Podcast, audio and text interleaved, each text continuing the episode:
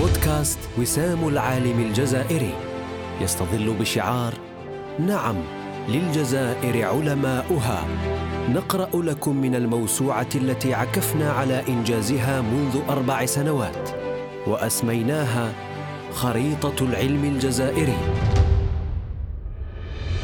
لعالم قدم وأنجز ومتعلم يبحث عن القدوة وبصيص النور. بودكاست وسام العالم الجزائري مرتين في الشهر أيام الأربعاء.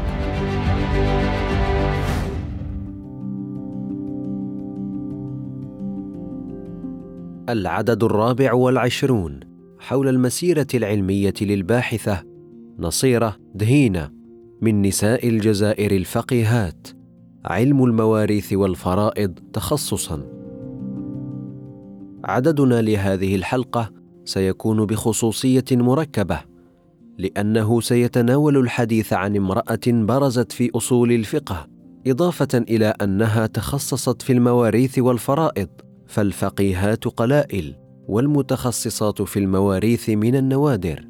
سنحاول أن نستعرض الجهود العلمية للدكتورة نصير دهينة بما وصلت إليه محاولاتنا في التجميع والتركيب وليعذرنا المتابعون الكرام ولتعذرنا الباحثة نصيرة إن قصرنا في استيفاء جهودها العلمية ورباطها في ميدان البحث والتدريس ونستحضر الآية الكريمة أحصاه الله ونسوه. حصلت باحثتنا على البكالوريا في جوان 1982 ثم على الليسانس في العلوم الإسلامية في جوان 86 وبعدها حصلت على الماجستير والدكتوراه في تخصص أصول الفقه من جامعة الجزائر سنتي 94 و2002 على التوالي. وقد كانت رسالة الماجستير بعنوان ميراث الجد مع الإخوة في الفقه الإسلامي. أما أطروحة الدكتوراه فكانت في موضوع الملقبات الفرضية دراسة استقرائية تحليلية مقارنة.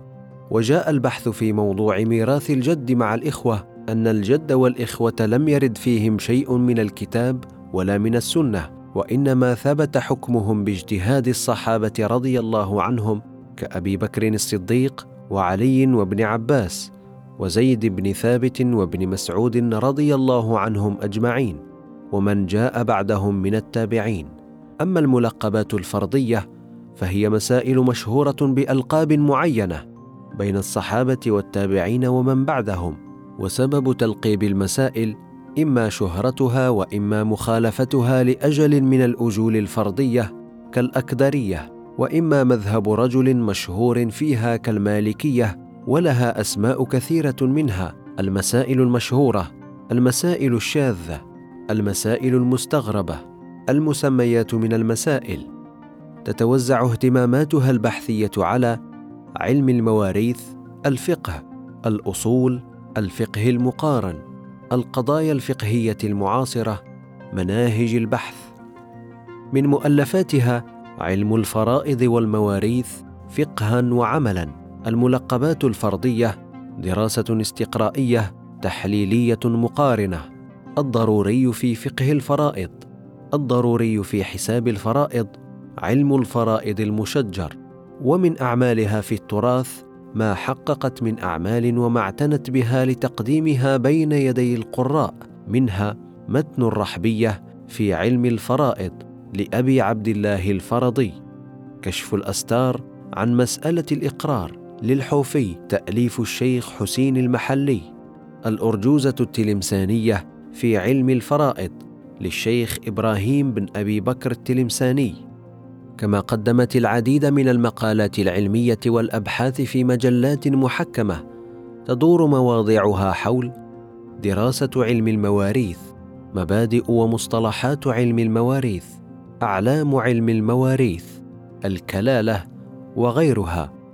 أما مشاركاتها في الملتقيات والندوات العلمية فكانت في مواضيع متنوعة منها إسهامات المرأة في التربية والعلوم الخطاب النسوي المسجدي المرأة بين تقاليد المجتمع وتعاليم الإسلام فقه النوازل في الغرب الإسلامي حماية الشباب من تعاطي المخدرات ملتقى نظم في المملكة السعودية اليوم العلمي البيوطبي للوقاية من مرض السيدا الاجتهاد في المذهب المالكي التخريج في المذهب المالكي وأثره في حركية الاجتهاد.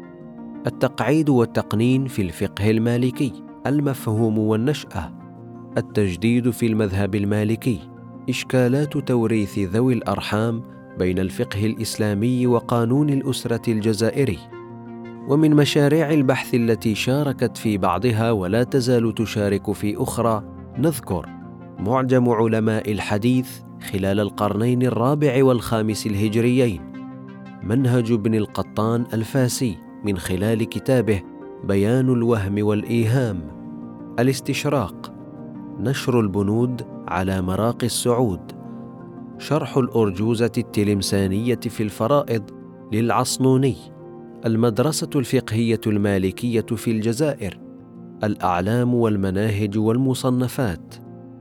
ومن أنشطتها إضافة إلى التدريس والبحث. أنها أشرفت على أكثر من ثمانين بحث في مرحلتي الماجستير والدكتوراه منها التخريج الفقهي لأحكام المعاملات المالية المعاصرة والقواعد الفقهية في بداية المجتهد ونهاية المقتصد للإمام ابن رشد رحمه الله كما ناقشت العديد من الرسائل والأطروحات منها رسالة ماجستير نوقشت في معهد المناهج حول الأصول الخاصة عند المالكية ودورها في فقه الواقع قاعدة ما جرى به العمل ومراعاة الخلاف نموذجا.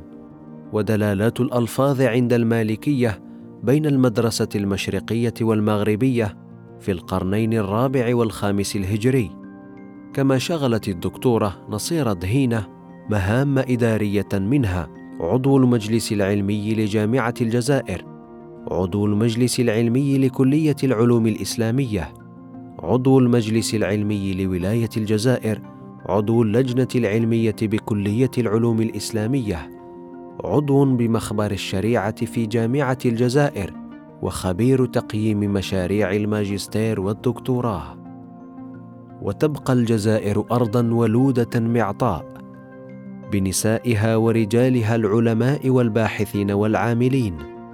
ويبقى الرهان على كل غيور أن يبرز هؤلاء الأعلام للجيل الأمل الجيل الذي يتحسس خطواته في عالم يشهر للتفاهة والعدمية باحترافية وتركيز في مقابل المحاولات المتكررة في سياق متأزم يكابد فيه الإنسان ويسعى وعلى الله يتوكل ويستسلم. موعدنا بكم يتجدد في عدد جديد. من بودكاست وسام العالم الجزائري. مع تحيات قسم إنتاج المعرفة بمؤسسة وسام العالم الجزائري. نعم للجزائر علماؤها.